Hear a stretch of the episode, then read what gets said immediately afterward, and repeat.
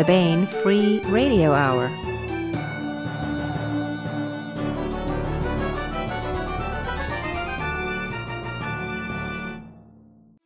On the podcast, a prospector droid is sorely disappointed when he discovers his mail order robot bride isn't into exchanging parts. He maybe should have known when he found out her name was A2AD. That's military strategy humor, I'm told. Ha ha ha. Plus, we continue with the complete audiobook serialization of Larry Correia's Son of the Black Sword. All right now. Welcome to the Baen Free Radio Hour podcast. It's an honor to have you along. I'm Baen Senior Editor Tony Daniel. This time we have part one of a two part interview with Sharon Lee and Steve Miller discussing their new short story collection, a Liaden Universe Constellation Volume 4. Constellation volumes are collections that bring together all the short fiction of Sharon and Steve, everything written in the Liaden universe outside the novels. This one has some great and touching stories and novellas, and even a nice holiday story, even though I don't think Christmas ever comes on Surebleak, although it's certainly always winter. And we continue with the complete audiobook serialization of Larry Correia's great high fantasy novel, Son of the Black Sword. Now here's the news.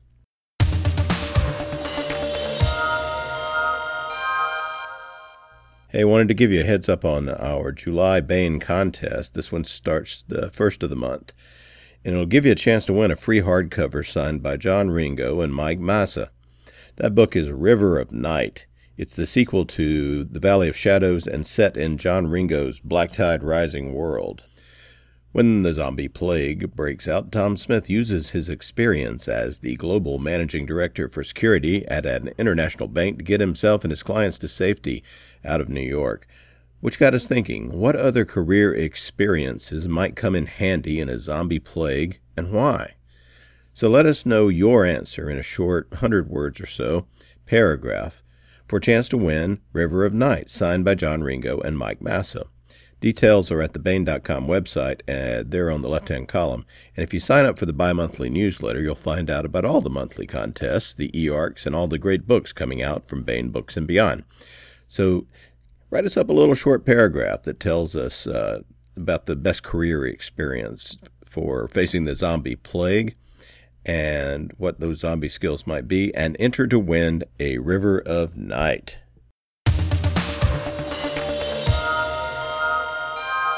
This is part one of a two part interview with Sharon Lee and Steve Miller, authors of A Liaden Universe Constellation Volume 4. Part two will be available next time on the podcast.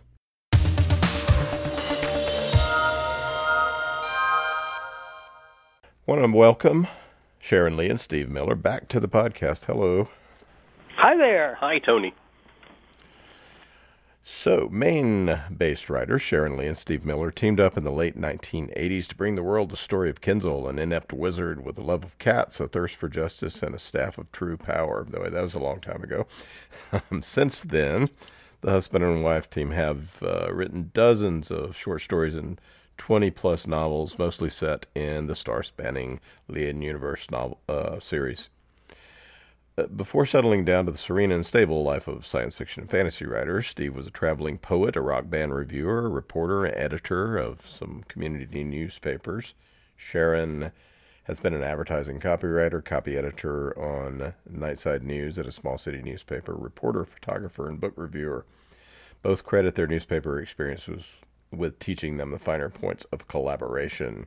Sharon and Steve passionately believe that reading fiction ought to be fun, that stories are entertainment. Hey, I do too. Steve and Sharon maintain a web presence. You can find all the stuff you need about the Liaden universe and more at Korval, K O R V A L dot com. So uh, out now is um, is a new collection. We've been collecting all of this short stories and shorter work that is in the Liaden universe in the books called the Liaden universe, A Liaden Universe Constellation, Volume One, Two, Three, and now at Booksellers is Volume Four, which, according to your introduction, Sharon and Steve, you predicted. Yes, we did. we did predict. We can't stop writing short stories. It's terrible. Um, and and since um, you, that is you, uh, the Baen Publishing Company and the Baen Publishing readers um, seem to um, appreciate the short stories, and one way or another, they they want to make sure that uh, we want to make sure that uh, these are available. So pulling them get together in one spot makes it easy for for your uh, fans who are not instantly online on on on every uh, every event. And there's good news, Tony. We've already Yes. written two two stories toward volume five. Very good, very good. Yeah. So uh, How what was the what was the break between volume three and four in terms of when we put them out? Do you? It was a couple of years, right? it was a few years. It was a few years. We we had slowed down. I, I think what happened is that we had uh, collected the volume, the volume three, in maybe 2014, maybe 20, some, somewhere around there, and then we had, uh, because of the way the writing schedules uh, for the worked, novels. For the novels, and uh, and the fact that we were writing a story to support uh, an extra story, as it were, to support each novel. Plus, we had a uh, raft of people asking us for stories for anthologies, including you guys. So that all altogether, we we ended up with um, uh, sufficient for for another. And about every three or four years, it seems like at this point, um, we right now we've got. Um, one in, one in process, another short story in process besides the two that Sharon was just mentioning, and uh, I think we owe you one for uh, the upcoming novel. So yeah, we we we we've been turning out some short fiction in the Liaden universe fairly frequently. It's um, accepting the lance, uh, right? Is the uh, the, the December Liaden novel? Right, it's the next novel, Yeah, and that's up Um, in December. We're uh, we're republishing some of the uh, some of the old uh, Meisha Merlin uh, press uh, and such uh, Liaden novels. Can you tell us a little bit about that before we talk about uh, the collection? what happened is that after a while, the initial books were not available to people as standalone volumes, and that was being a concern. Some people only wanted, only needed Agent of Change or Conflict of Honors or Carpe Diem, and uh, so as a kind of a 30th anniversary um, follow-on. Agent of Change was uh, was reprinted as a standalone volume, so that people uh, new to the uh, series might be able to find it in bookstores as a rather than having to try to buy two, three, or four books in at once, which is what was happening in the uh, omnibus conditions. And um, so the the reissues began actually last year with um, Agent of Change, and then we've had uh, And conflict and conflict of honors is coming this year, um, in October. I think in, in October. and then there should be Carpe Diem.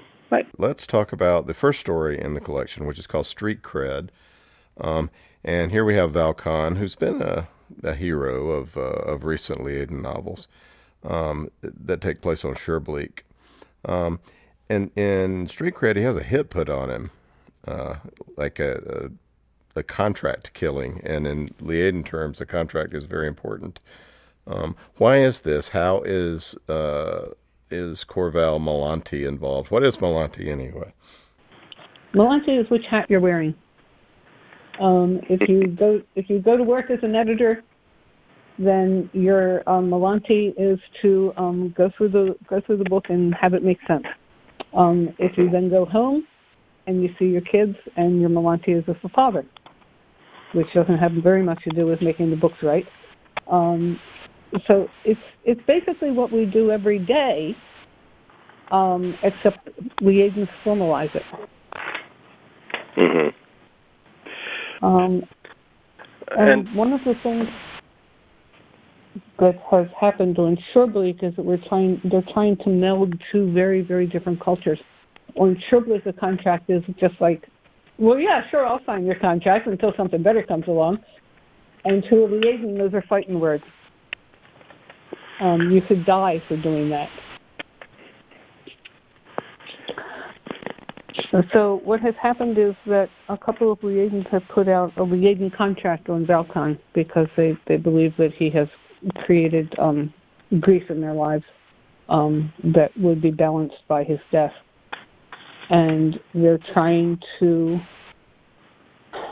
bring Surebleak justice into alignment with um, Liaden balance, and this is something that's ongoing in the books. Yeah, and the the cultures are considerably different. The uh, background for Surebleak is okay. You shake a hand, so you've made an agreement, and Liadens wouldn't think, or at least originally, wouldn't think on doing some, something quite so uh, casually. They would have a, a qe'andra, that is a, a lawyer or attorney, whatever uh, equivalent, go over everything very, very carefully to make sure who was responsible for what, what the penalties would be for failure to follow through, etc. And uh, trying to put the uh, rather casual uh, Terran cultural base uh, into a um, into a place where they can work with the Liadens who are uh, beginning to flood the planet uh, in order to get away from Liad. Uh, it, it, there's a quite a bit of, of conflict available there. Yeah, and the contract has been put out by uh, some some Liads, um, I guess you call them, who have been who feel that they they need to uh, get get some recompense, and there's money on it. And on Surefleet, on Surebleak, the money causes people to say, "Okay, we're going to go do this," and and what is it they they, they do or try to do?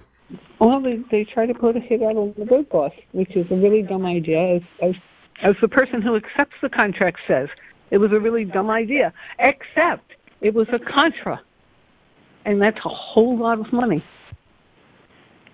And she has to go to the road boss and say, um, "Look, I did this really dumb thing.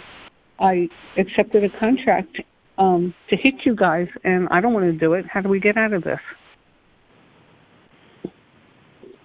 And one of the things they've been trying to do on Surebleak is to grow up what's called what they're calling street qe'andra. qe'andra are the people on Liad, the kind of accountant lawyer people who keep track of balance and contracts. And these are there are teams, one Liaden and one Terran, who are trying to balance Liaden contract language and Surebleak ethics to create a new kind of code of law. Hmm. The uh, the problem uh, is kind of doubled in this this situation because the contract uh, being on uh, the road boss, as it were, it's actually named Valcon is actually the named um, one of the named parties, but Miri is part of the road boss too, the same way she is part of Delm of Korval. So it gets complicated. Who exactly is in who exactly is involved in this? Uh, the further complication is that the Liadens involved are ha, have hired a major firm on Liad to write this particular contract, and there seems to be some consideration that the contract is ill formed. Well, not that the contract is ill formed necessarily, but that it ought ever to have been written. That that there was no basis for a contract in this particular complaint. Um, so there's there's ethical and um, legal and um, humanitarian um, problems going on here. Um, yeah. So this particular particular thing sets sets the stage for how we're going to continue in Surebleak um, forming forming a um, braided society. Well, let's I mean, let's give it a little background. Uh, what is the, why? What was the offense? The offense was that the that Korval bombed the planet to get rid of the Department of Immunity. Is it the right? The, they they um, put a hole in the homeworld in in order to smoke out um, a very bad agency that was going to take over Liad. And and also by by once that agency had uh, started uh, a, a device. The device was, in fact, a danger to the entire planet. So what was happening was the uh, the people from in in orbit uh, shot a hole in the planet and took out uh, a, a war machine that could have ended up killing the entire planet. And in, in the way of such things, no good deed going unpunished, um, Korval, for this act of heroism and saving the planet, is banished. And that's why they're on Surebleak. And and that that bomb uh, bombing of the super weapon or whatever it might have been is um, harmed uh, others, and they were collateral damage, right? That's and that's the that's the basis for the contract. And the contract Right. is that both of these people, both of these people have lost people um, due to that action of Korval's. But then it gets retranslated when it gets to uh, Surebleak into local terms. It becomes personal. Okay, you have a personal gripe against the road boss. Now, how we solve these things, these sorts of things on Surebleak is we get personal. Choose a knife. Here is my knife, says the guy who has been a corner man, which is a dispenser of rough justice in the Terran Society on Surebleak. Here is my knife, and here is my boss's knife. You choose either one of these, and we'll bring the road boss in here, and you can settle this. because Um, on Surebleak, uh, eh, Surebleak has has a history that any any major fight is basically between you and me. And if somebody's working for me and they they're I send them after you, they're after you. They're not after your sister. They're not after your brother. They're not after your uncle. And so if they take you out, it's over. And if you manage to survive, okay, it should be over. Uh, in this case, the the uh, contract from Liad doesn't offer any opportunity for for for that kind of an arrangement. The contract from Liad is just um, kill these guys, kill them, and that that's the only option available. And it's not it's not personal. Um, there is no uh, and so that's the kind of interface that has to be brought. That we're we're dealing with an entirely different culture, and the uh, that's the question that needs to be settled: is how do we do this here? And it comes down to what's an appropriate balance. Is the death of the road boss um, balance enough for the loss of your of your sister? I think one of the people had lost a sister. Um, and it comes down to, or is you know, if you kill me, you kill me now, and I'm dead. Is making me live out the rest of my life um, regretting this action, which I have been doing, which I have been doing, regretting this action every morning for the rest of my life. Is that maybe better balance? Well, it's got a very poignant um, conclusion that uh, after a lot of action, um, it's a it's a great little story. And Valcon is the uh, the Delm, right, of Korval in in this time frame. He and his life mate are together the Delm. Uh, who is Miri? He- Yeah. Who is Mary? Right. So, well, all right, that's street cred. Um, the story after that is called Due Diligence. It's another contract story. um, you, you guys like to Um, if if you recall, and and people who are familiar with the will remember that uh, Liadens go to the point of having contract marriages, and uh, so contracts again contracts are very very important to Liadens, and they a lot of the stuff is done on the dotted line very carefully. So Fergun, uh, I forget he's I, he's uh, he's from a, a not Korval, but another. Uh, He's from a very, very tiny clan, which is basically basically pirates. Um, his, his cousins are not very nice people. And he's not very good at reading contracts, apparently. as we start, He's real good at math, but he doesn't read very well. Uh, And so, he's never had to read very well because his cousins figure stuff out for him. Yeah. So what's the problem as we begin the story? Well, the problem the problem is that Fergun um, has noticed some discrepancies in how his cousins he's being pilot for his cousin's business, and he's noted some discrepancies in how his cousins have been doing business, and he has a couple of questions. And the cousins decide that that is very dangerous, and they need to get rid of him. So they have him sign a contract, and they turn him loose on on uh, Solcintra on Liad.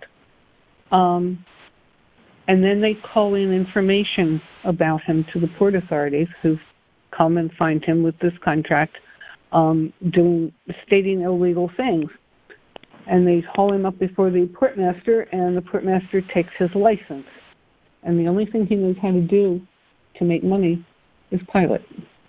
So he's in the position of, yeah, go ahead. He's now abandoned on this foreign port where he knows nobody with no way of making money. And he can't get his license back until he shows himself to be law abiding for a year. But he can't make the money to pay his fine without having his license. Right. so it's a, it's a real catch twenty two. And and um, it turns out that um, a uh, wide awake uh, member of Clan Korval who's who's in need of a pilot um, to help her uh, continue her clan.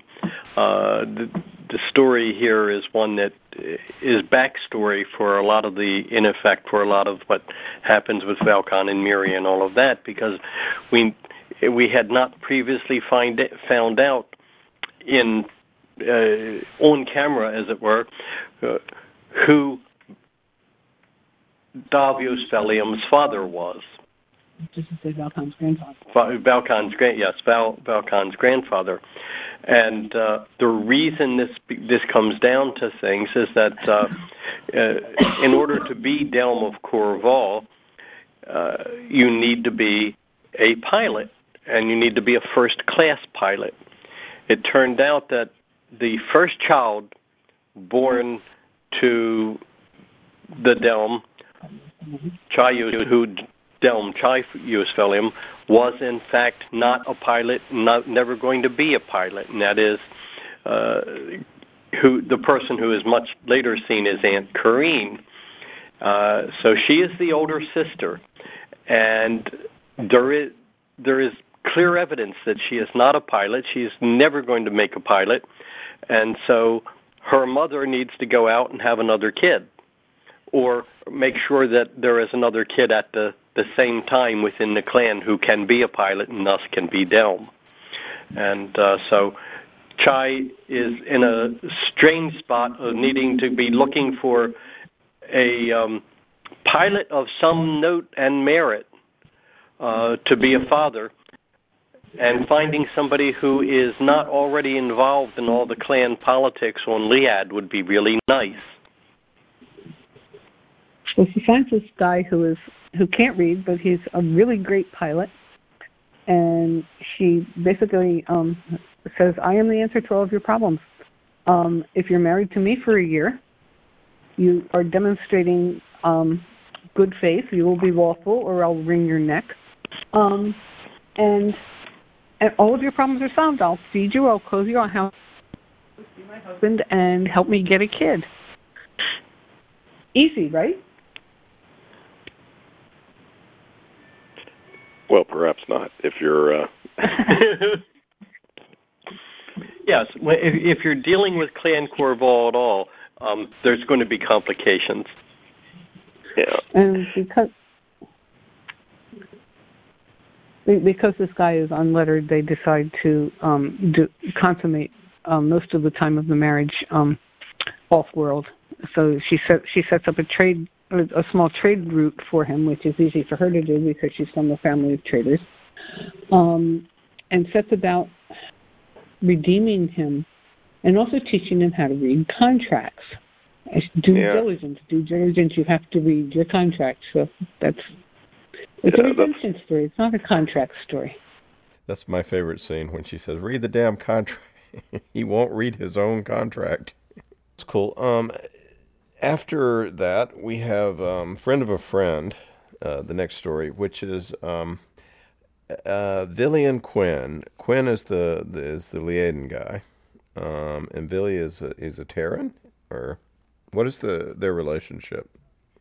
Okay, the to say we have Billy and Quinn, however, is is a kind of a difficult situation because well, the Quinn Quinn leaves very early in the Yeah. story. Um, the the point the point here is Yeah, that Billy and Quinn story. are um, are um, excellent friends, and they um, they care about uh, they care about each other. Quinn is in a spot in his life where he needs to go off planet and get some more get get some more piloting experience, and so uh, he is as the story gets underway being called off planet to go to go pilot. Uh, now Quinn is a um, uh, a young man with uh, two two different kind of jobs. Uh, one in one of his jobs, I'm sorry, Billy is is a, is somebody with two different kind of jobs. Billy is a uh, A dealer. He does uh, sticks. Uh, he he in one of his jobs this the the one that he came to later he is a, a dealer of, of um sticks at uh, the Emerald Casino but at his job that where he was when when first met and I'm going to forget the uh, technical term yeah he's a hetera that is to say he's a um a prostitute for Miss Miss Miss, for Miss. Audrey's.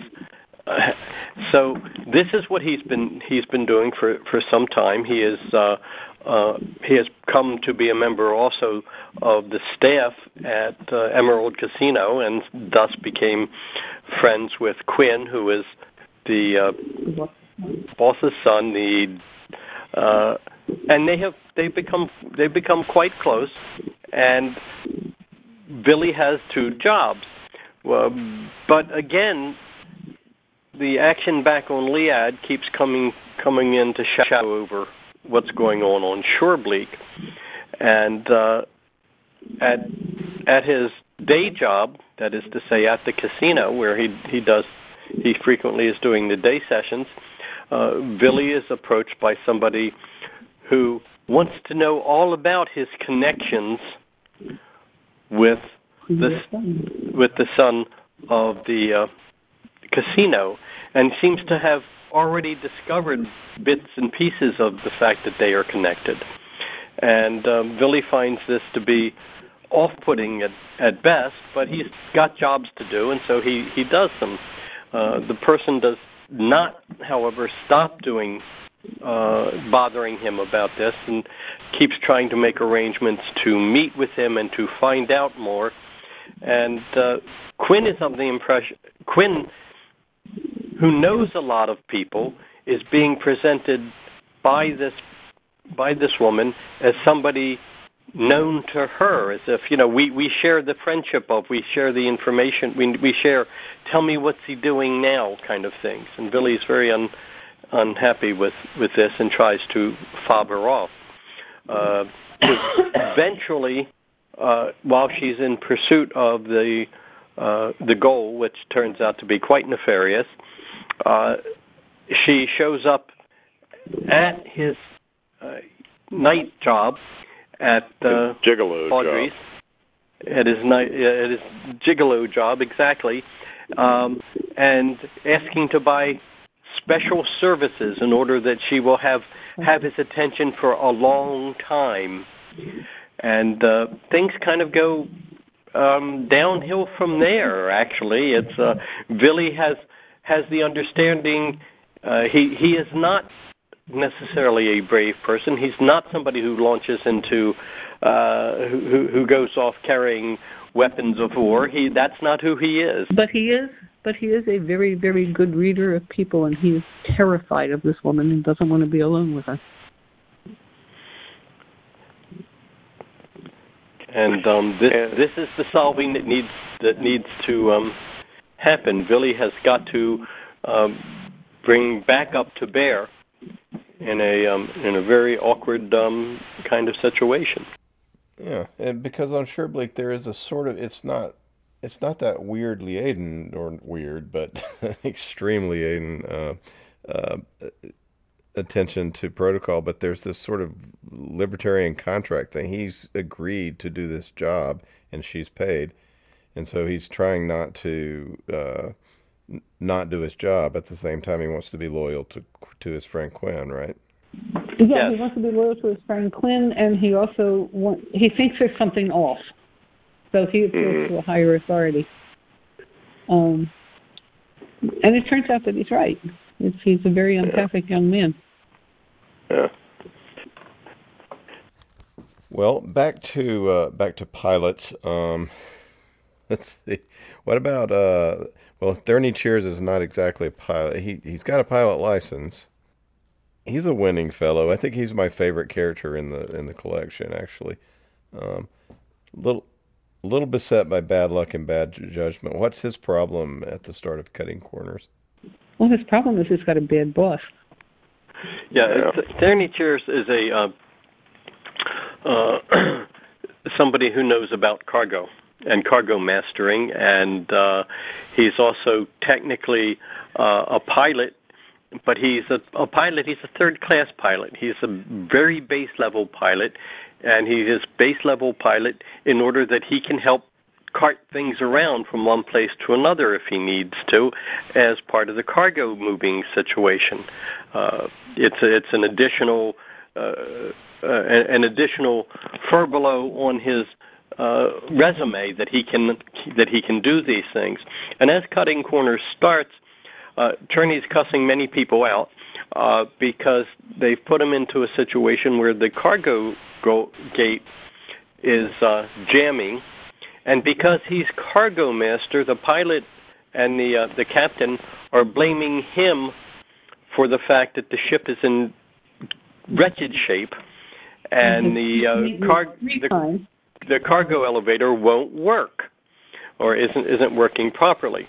And so there's a, a whole lot of um, sorting out going on about not only of whose fault is this, uh, but also the right way to um, to fix it.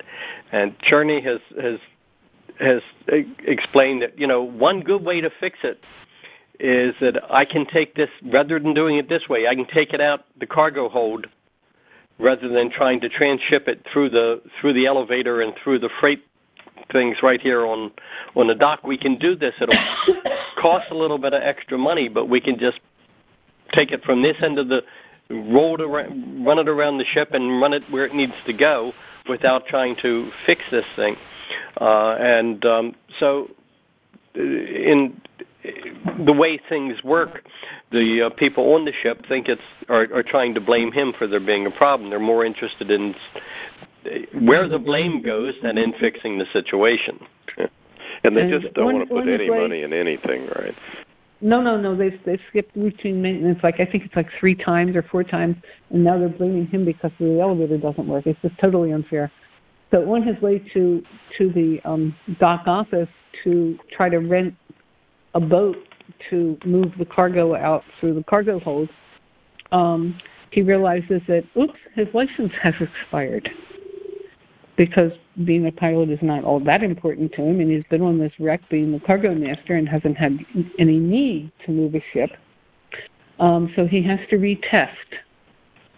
So this this is basically about his retesting to get his um, third class license back, so he can solve the problem of his former ship, and also um, get a look at some irregular going ones on the other side of the space station. Yes, and the reason it's his for, it becomes his former ship is that um, because there are complications while he's going off getting his piloting certificate re-upped, um, they've decided that he's just being far too much trouble, and um, they end up deciding to hire a ship to do exactly what he had said.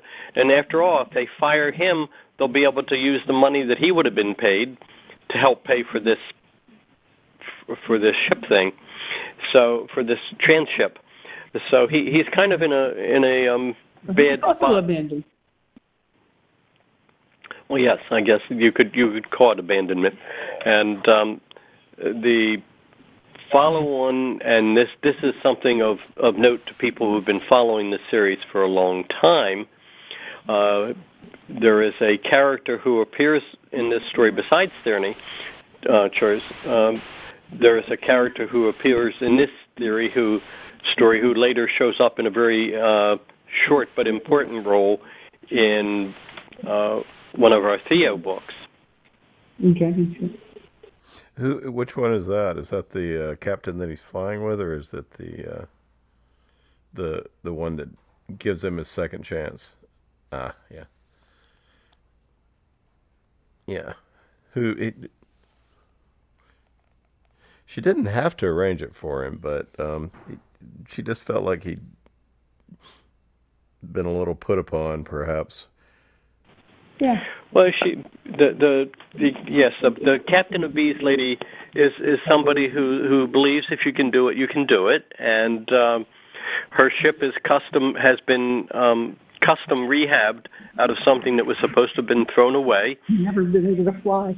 And uh, so she she's got this thing built, and if guy needs uh, if a guy needs to have his chance to prove that he can pilot, she's up to it, and. uh in the doing of that, in him taking his test, he he finds himself ha- having to um, avoid problems that he shouldn't have to uh, avoid. He finds himself in the midst of a, sm- smuggling loop of of stuff, and then they've got to solve. It's again, there's a solving going on. He's got to solve what do I do now, and rather than risking the ship, he in effect ends the ends the test right now. I'm going to do this. This is what I have to do.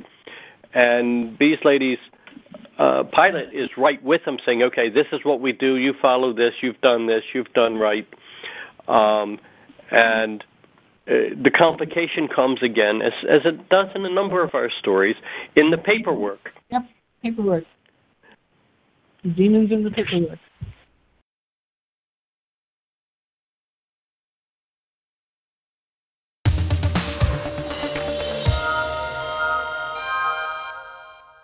That was part one of a two part interview with Sharon Lee and Steve Miller, authors of A Liaden Universe Constellation, Volume 4. Part two will be available next time on the podcast.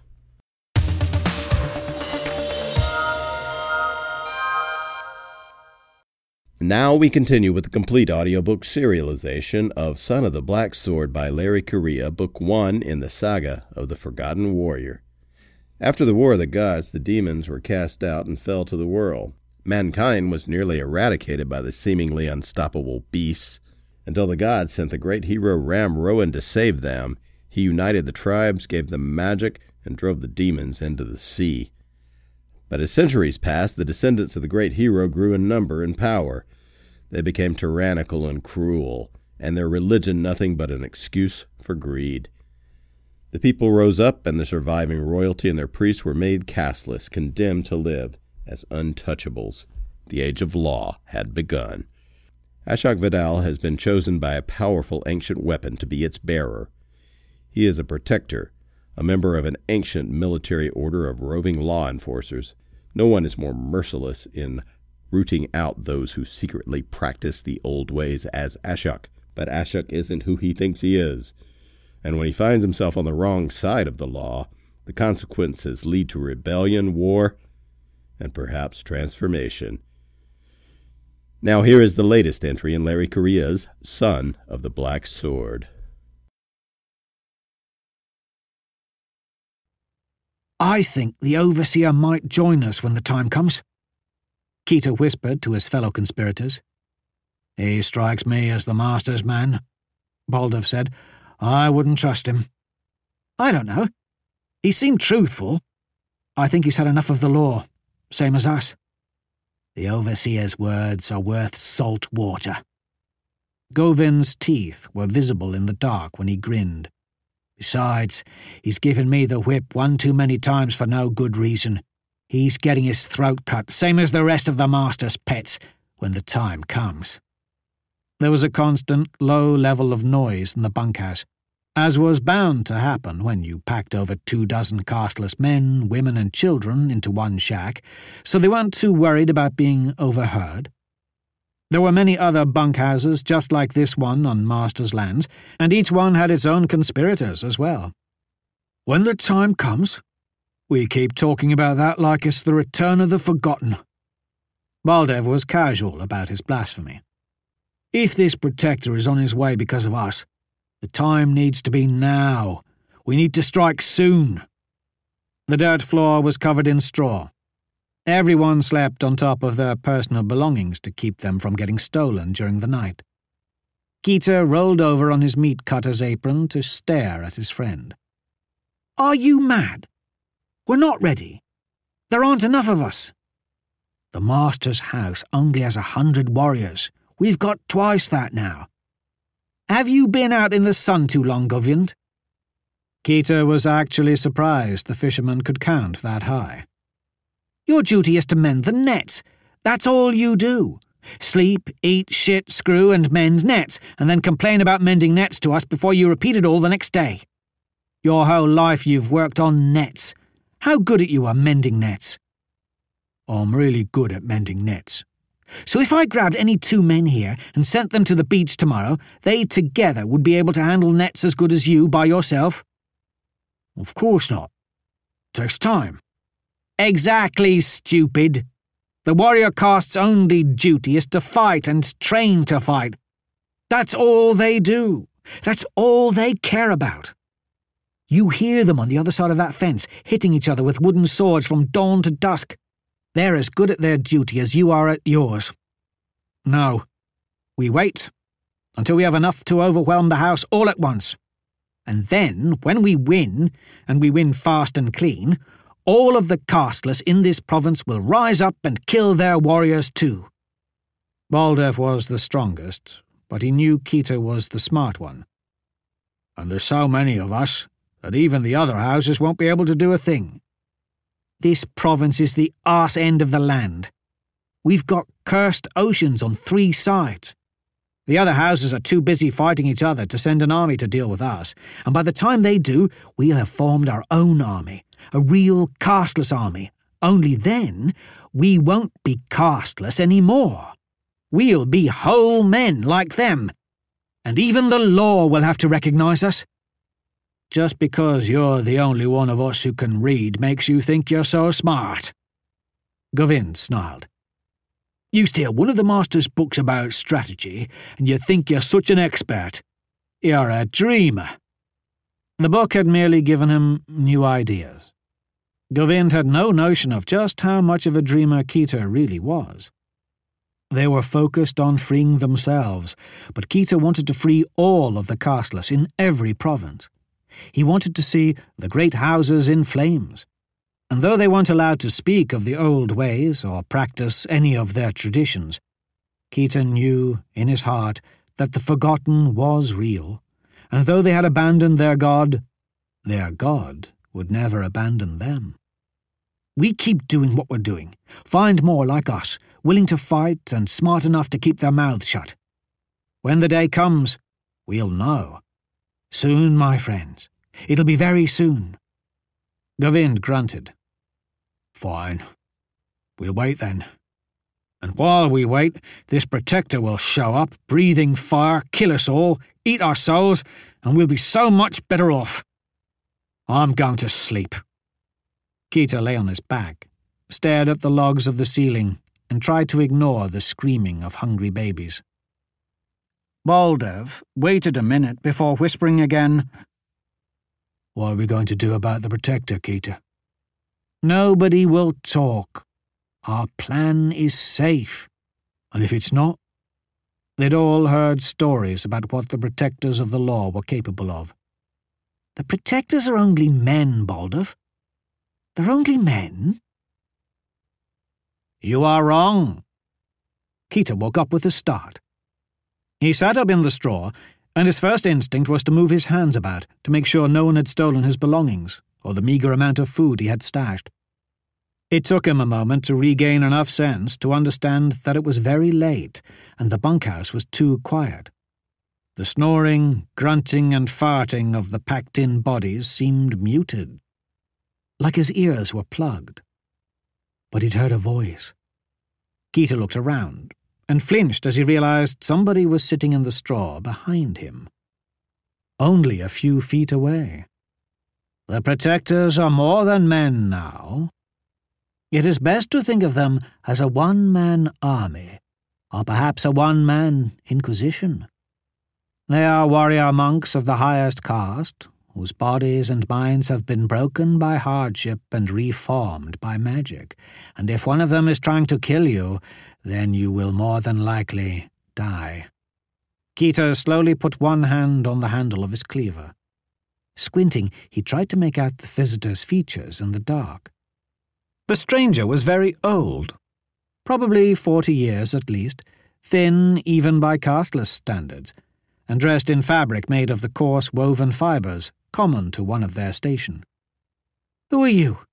Someone who has been listening to your plotting and been rather amused by it. Our people were thrown down forty generations ago. Do you really think in all those years you are the first who has thought he could destroy the law? Quiet! Keta hissed. The old man wasn't even whispering. He scanned the room, but everyone appeared to be asleep. Are you trying to get us killed? You are doing a fine job of that without any help from me. Besides, none of them can hear us. We may speak freely. Keta snorted. What? Are you supposed to be a wizard or something? Yes, Keta the Butcher. Something like that. I am Ratul, the Keeper of Names, and I've come to help you shake the foundations of the world. Keta did not speak of the strange visitor to anyone, especially his fellow conspirators. They would have either thought he was mad, or that it was some sort of elaborate ploy to expose them. But a keeper of names? They were a tale that casteless mothers would tell their children to give them enough hope to sleep at night. Even talking of the Forgotten's clergy was a violation of the law. Only a babbling madman would claim to be one. Yet Keta had to know the truth. The next night, he waited for everyone assigned to his shack to fall asleep before sneaking out the back window. His sandals didn't make much noise on the grass. There were so few warriors here that he wasn't worried about being seen. But even if he was, he'd never been caught violating curfew before, and more than likely could plead his way out of it by saying that he was going to visit one of the women assigned to a different shack. He'd probably only get a beating to show for it, at worst. As much as the higher castes would never admit it, Keta suspected he was too valuable at his duties to start chopping his limbs off for such a minor infraction.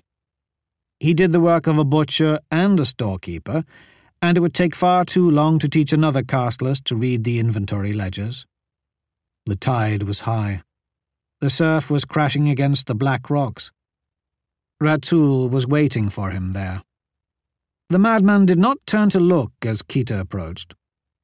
Did you know that in the days before the sky opened and the demons fell from the heavens, that man actually moved across the waters in great vessels? That's foolishness. The ocean was pure evil. There were only two things to be found in the ocean death and fish and fish were only good to feed to the casteless, as whole men would never touch something tainted by unclean salt water. Why would anyone do such a thing? Because we are not alone. Or maybe we are now. But we were not then. There are other lands, as big or bigger than this one, and isles, so many isles, thousands of them in between. Keta knew that there were islands. On a clear day, some could be seen on the horizon. He remembered a time, many years ago, when some of the casteless decided to try to make it to one.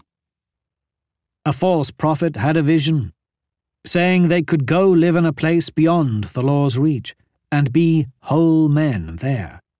He said the Forgotten would protect them during their journey. Many fools had gone with him on their pathetic, cobbled together boat while the rest had watched, curious, along the shore. Of course, the demons had come from the deep and consumed them, and the master of the house had laughed and laughed at the foolishness of his non people. There used to be trade of ideas, things, animals, and crops. Men explored and settled and made new lives and bore children who do the same. Now that the demons own the sea, I wonder if those other lands have become as dark and isolated as this one, or if they still live at all. Here, Ramrowan pushed the demons back into the sea. Maybe the Forgotten didn't send other lands such a hero. He had heard so many conflicting myths and stories, but this was new.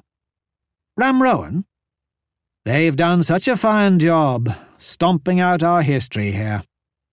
Ratul looked at Keta for the first time. When our God defeated the demons in the war in heaven, they fell here and began a great slaughter. Mortals could not slice the hide of a demon, so God sent one of his generals to the world to protect us. It was Ramrowan who united all the houses and pushed the demons back into the sea. Thus Ramrowan became the first king. We built a great temple at the spot where he fell to the world, and a city sprung up around it. It is still the capital today. The law says that there are no gods and no kings, Keta said suspiciously. There is no temple in the capital, and there is certainly no king over the houses. The law did not exist then. In those days, there were prophets who taught God's will. After Ramrowan died, the prophet said that the demons would return again, and only the blood of Ramrowan would be able to smite them. If this bloodline died out, we would all perish with it. The sons of Ramrowan were to defend us, and their bloodline could never die, or we would be defenseless before the demons.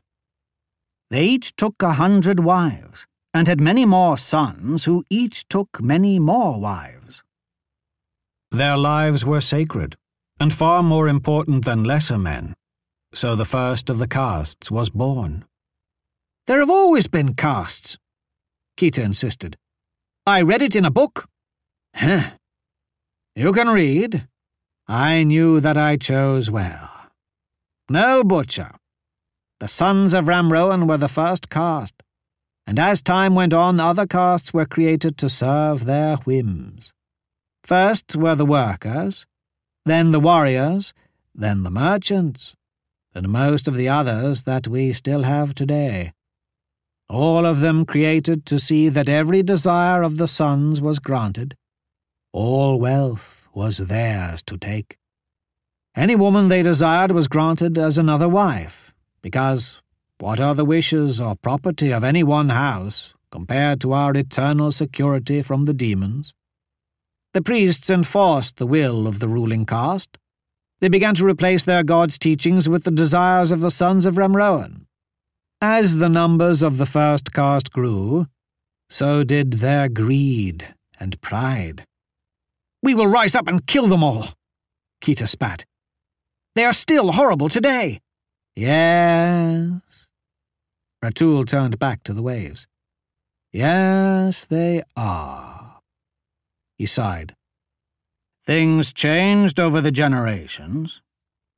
The priests began to forget their god, and the prophecies were merely tools to gain riches.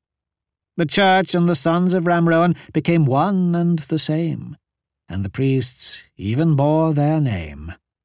Eventually, the great houses grew in unbelief until they only saw the priesthood as oppressors. The sons of Ramrowan, who had grown fat and indolent, were no match for the brutal warrior caste they'd created to protect them. The great houses were so angry they destroyed the church and killed every priest they could find. The temples were burned and the statues were smashed. The law was written to correct the excesses of the first caste, but it went too far. It declared there was no before and no after, so it only set in stone the corruption. And thus our God was forgotten. You claim to be of the old priesthood. Keta didn't know what to believe. Why are you telling me this, Ratul? Because the protector of the law isn't coming here for your pathetic rebellion. He is coming here for me. Govind, the net mender, was at his left, and Baldev, the stone lifter, was at his right. Today they were not casteless net menders, stone lifters, or butchers. They were soldiers, and they were striking back against the house that had kept a boot on their faces their entire lives. Twenty more casteless were crowding against the doorway behind them, eager to begin. This is what it must feel like to be a whole man. The sound of woodcutters' axes falling on sleeping heads was far louder than expected. The warriors' barracks were coming to life. Men were springing from their beds. The warrior caste got actual beds. And taking up their swords. Kill them all! Keta lifted his meat cleaver and hurled himself, screaming, at the nearest rising warrior. He lashed out and caught the warrior's wrist as he reached for his sheathed sword. The stump came back, pumping red. Keta snarled and hacked away. Steel parted flesh, opening the warrior's neck clear to the vertebrae. And he flopped back into his blankets. Keta had never killed a man before, but he found they died not so different than butchering a pig. Until they fought back. The warriors collected themselves far too quickly, and then their swords were slicing back and forth through the darkness. They stood shoulder to shoulder, each one knowing what to do because they'd practiced together for thousands of hours. A handful of assassins rushed them, and casteless blood splattered the walls and pumped out onto the floor as a result. Another group hit, but the warriors split the wave like a cliff rock. They were a wall of steel. The warriors' backs were to a stone wall. Keta had expected this would happen. They needed to be pulled into the open so Keta could surround and crush them with superior numbers. Outside! Everyone run! Keta slipped in a puddle, but then Baldev had him by the arm, hoisting him and carrying him back toward the door. Run! Of course, the warriors gave chase because that was what a predator did when its prey fled. Even naked and barely awake, the warriors didn't hesitate. They rushed out the door after the assassins, and right into the waiting spears and hurled rocks of a casteless mob. The pursuing warriors had not expected so many foes, and they died quickly as a result. There were other barracks, but they were made of wood, so they'd been set on fire. As the coughing warriors tried to come out, they were shoved back with spears, impaled or burned. The manner of their deaths didn't matter. Keta didn't care. Only that they all died. Keta climbed on top of a barrel so that everyone could see him. He waved his bloody cleaver overhead. Tonight, we show them we are whole men. To the master's house. If everything had gone as planned, the master would already be dead, throat slit by a casteless pleasure woman who was part of the conspiracy. But Keta didn't want to dampen his new army's enthusiasm. Onward! Drag him from his hiding place and hang him on the punishment wall, Govind bellowed as he brandished the dead overseer's whip. The mob surged toward the master's house. Other warriors would be waiting, and these would be alert, ready, and possibly armored. But there would be no stopping the tide of blood tonight. Keta hopped down from the barrel. The hand fell on his shoulder, so hard and strong that at first he thought it had to be Baldev, but instead it was the frail old Ratul, the supposed keeper of names. What are you doing? he demanded. Creating an army. Creating a future. All the time I spent teaching you the old ways, and you've learned nothing, hot-blooded fool. Ratul pointed toward the gateway of the master's house. You've doomed them all. Shadows created by several torches bounced wildly across the stone walls. There was a lone figure silhouetted in the entrance, blocking the way. Keta had to squint to see.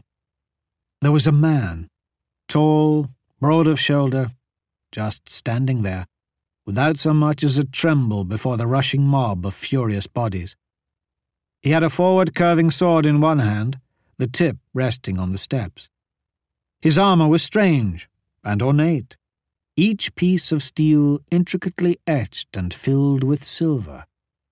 The stranger looked at Keta's army and smiled. It was the protector of the law. He's not supposed to be here yet, Keta stammered. There's no way he can. The protector stepped forward, directly into the mob. His movements were quick, difficult to follow, impossible to predict. Spears were thrust into the space he'd been filling, and rocks were hurled uselessly through the air. The Protector took another step forward as the first wave of Keta's rebellion fell dead and dying behind him. Only a few seconds had passed. The rest of the mob didn't even know that there was a nightmare in their midst yet. But then the screaming began, and blood sprayed into the torches and burned, sizzling with that familiar smell. Arms and legs were separated, heads went rolling, and still the Protector was untouched. Some tried to fight. All of them died. Others tried to run, and few of them made it. It wasn't a sword. It was like a farmer's sickle, and the casteless were wheat. He walked through the trailing edge of the mob, only it was no longer a mob, it was a mass of severed tendons and broken bones. It was like the floor of Keta's butcher shop on the busiest day of the year, magnified and spread over the entirety of the master's grounds. Baldev was the strongest of them all. He roared as he swung his mighty hammer. The protector stepped aside and let it shatter the stone where he'd been standing. With barely even a flick of his wrist, Baldev's guts were suddenly spilled everywhere in a tangled purple mass. Govind struck with the overseer's whip. It was clumsy, missing the snap of the overseer's skilled touch. The protector merely caught the leather, tugged Govind toward him, and sheared the top half of the fisherman's skull off. Calm as could be, the killer strolled down the path, silver reflecting the light of torches dropped from nerveless fingers. And at that moment, the uprising against House Utara was broken. Keta's brothers dropped their tools and ran as if the sea demons had come to swallow their souls. Keta would not run. This was his doing. He lifted the meat cleaver in one shaking hand. Damn your law! He screamed at the protector. I will die a whole man. No, Ratul pulled Keta around to face him. Take this. He shoved a heavy bundle, wrapped tightly in oilcloth, against Keta's chest. Keep it safe, and go south to the ice coast. I can't. Ratul shoved him away with surprising strength. Flee, Keta the Butcher. A new prophet has been called in the south to guide us. God will choose a general like unto Ramrowan of old to lead us. You will serve them both as they forge a true army. God will guide your path. I have seen it. Ratul reached down and picked up one of the fallen warrior's swords. He spun it smoothly once, as if testing the weight, and the old man did not seem unused to such an implement. Ratul began walking toward the approaching protector. It is time for our people to remember what has been forgotten. Keta watched, horrified, as the protector approached. He stopped several feet away from Ratul, and then did something that Keta had never seen or imagined he would ever see from someone of such high station. The protector politely bowed to Ratul. Greetings, Keeper. Good evening, Devadas. Ratul returned the gesture, as if he were an equal, I'd always hoped it would be you. The two lifted their swords, their stances a mirror image of the other. Keta the Butcher ran for his life. He ran for hours, across rocks, down the beaches, through the tide pools shallow enough to be free of demons. When he didn't think he could run any farther, he ran some more, vomiting in the sand, but never slowing. When he thought his heart might burst, he still pushed on, terrified, afraid to look back toward bloody House Utara. He tripped and gashed his head open on the rocks, but he never dropped the heavy bundle Ratul had given him. When Keta could run no more, he collapsed into a quivering mass of burning muscle, crawled into the hollow of a tree, and pulled branches and leaves over his hiding spot as the sun rose. He'd sleep during the day and run at night. There would be a purge. There was always a purge when the casteless sinned against the law. Everyone he had ever known was dead, or would be soon. When he awoke, hours later, Keta found that Ratul's bundle was still in his hand. The oilcloth had been wrapped tight and cinched with leather straps. Curious, he carefully unwrapped the package. It was a book. The thickest book he had ever seen. It was nothing like the plain things he's stolen from the master's library over the years. This was bound in a thick black leather, unbelievably smooth when handled one way, but sharp enough to draw blood if rubbed against the grain. He'd heard of such a thing. This was the supposedly indestructible hide of a demon. Keta opened it hesitantly. Each yellowed page was magnificent, packed with letters so small he could barely make them out. They were names. The book was filled with names and numbers that had to be dates. Linking the names were lines, page after page. There had to be as many names and lines as there were grains of sand on the beach. It wasn't that different from the ledgers he'd kept all his life, only these were people, not supplies or animals. The master had such a thing for his house, a wall painted with the names of fathers and sons, stretching back for generations. The master called it genealogy, only that one had been insignificant in comparison to this. One page had been marked with a folded piece of parchment. That page said House Utara across the top, and it was dense with inked names and lines. He recognized many of the names. These were casteless names. But it couldn't be. Each entry had two names. Non people didn't get two names. Only whole men had a family name. The law did not allow the casteless to have families. Casteless were property, not people. Hesitantly, Keta traced his finger down the page until he found his own family name. Ramrowan. Heart pounding, hands shaking, he closed the book, then wrapped it tightly in the oilcloth, extra careful to make sure it was sealed and the straps were cinched tight. Then Keta, keeper of names, began his long journey south.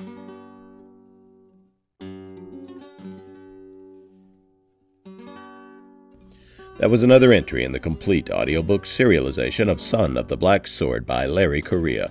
And that's it for the podcast. Thanks to Audible.com and to podcast theme composer Ruth Judkowitz. And a free upload of everything they've ever thought, dreamed, and written about the Liaden universe to a cloud server written down on a black hole event horizon that will make the information eternally saved even though access might be a bit of a problem. Plus, thanks, praise, and plaudits to Sharon Lee and Steve Miller, authors of A Liaden Universe Constellation Volume 4. Please join us next time here at the hammering heart of science fiction and fantasy, and keep reaching for the stars.